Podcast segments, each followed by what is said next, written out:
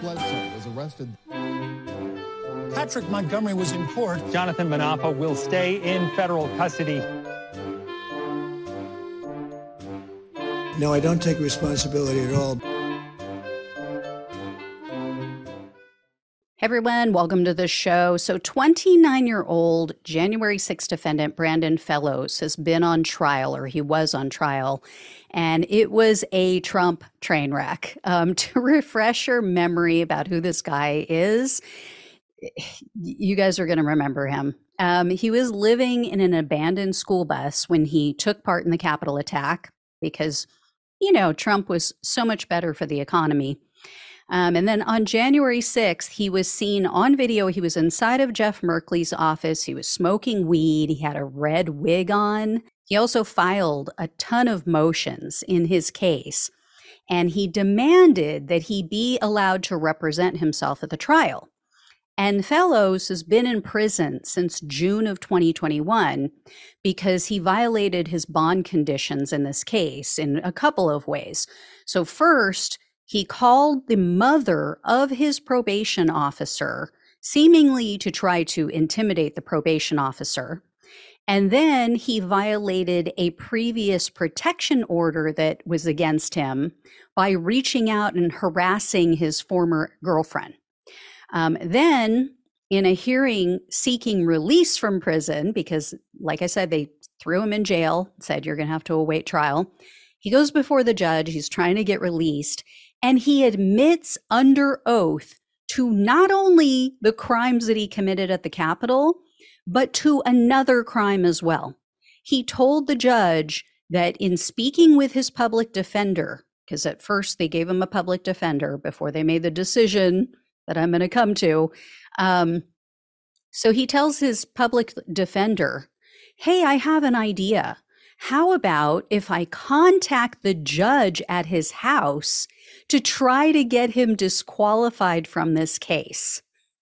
so his attorney freaked out, of course. His attorney warned him, no, that is illegal. You cannot do that. So he didn't do it.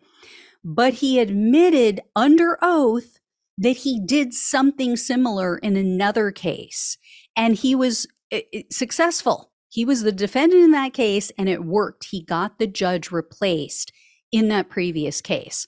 So, needless to say, his January 6th judge decided, mm, yeah, no, I'm not going to release you. you need to remain in custody until trial. Um, and I should mention the judge in this case is Trump appointee Trevor McFadden. So McFadden also, uh, you guys might not know this, or you might if you've been watching the show for a while, he served on Trump's transition team when Trump took office in 20, in 2017. So this guy is not a liberal uh, by any stretch of the imagination. So Judge McFadden agreed to allow Fellows to represent himself in the case. He was reluctant, but he allowed it.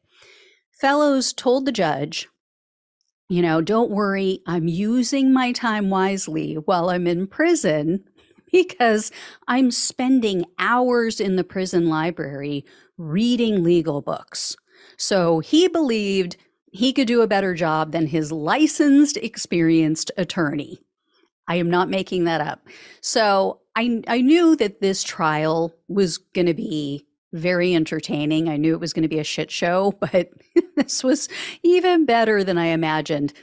Fellows' opening argument included his statement to the jury that January 6 was, quote, a beautiful day. He also likened himself to Supreme Court Justice Brett Kavanaugh. Fellows said that, like Kavanaugh, he too was being falsely accused. And he advised the jury not to, quote, fall for the tricks of the prosecutors. He also told the jury, quote, I truly do like the fact that those senators and congressmen were in fear for their lives. So during cross examination, Fellows was asked about um, sitting in Senator Merkley's chair.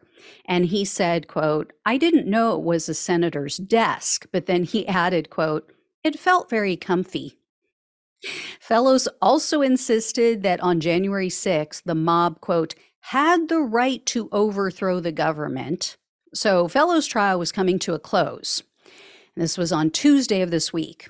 Well, he got himself thrown in jail or sentenced to jail before the trial even ended.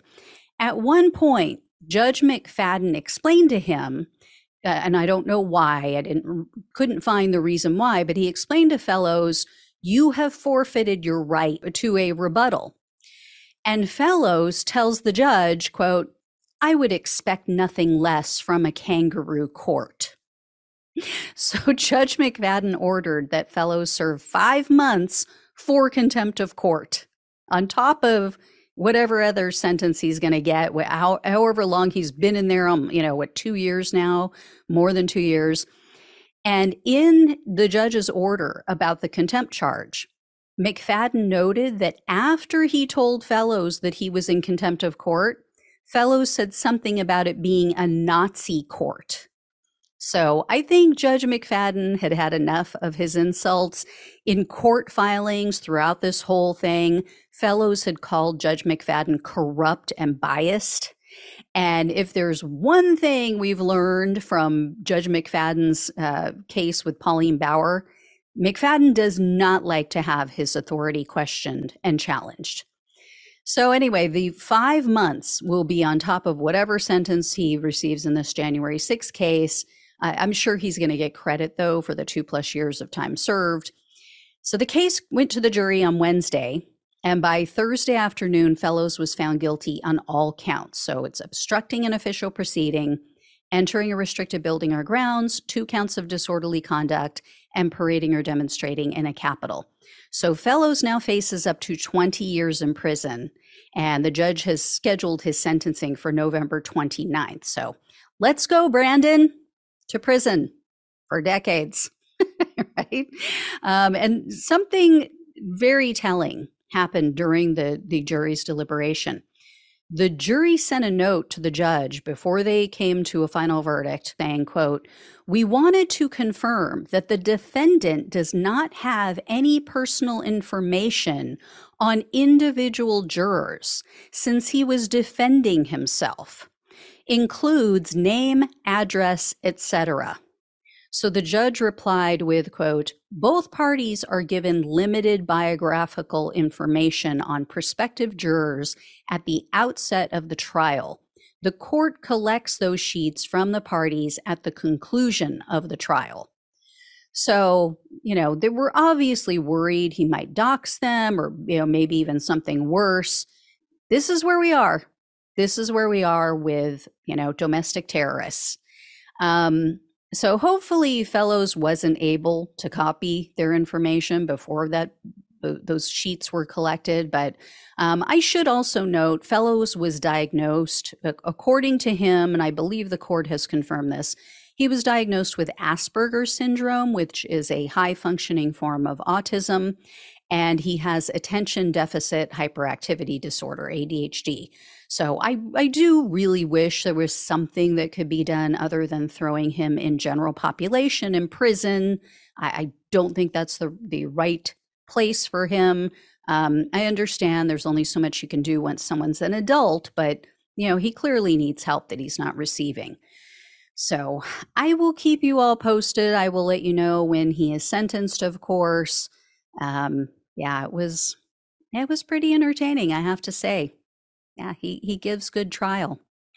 All right, guys, thank you all so much for watching and listening. Please like, please share, please subscribe, please donate if you possibly can. Links are down below in the description box on YouTube and on the podcast. Love you all. Take care, and I'll talk with you soon.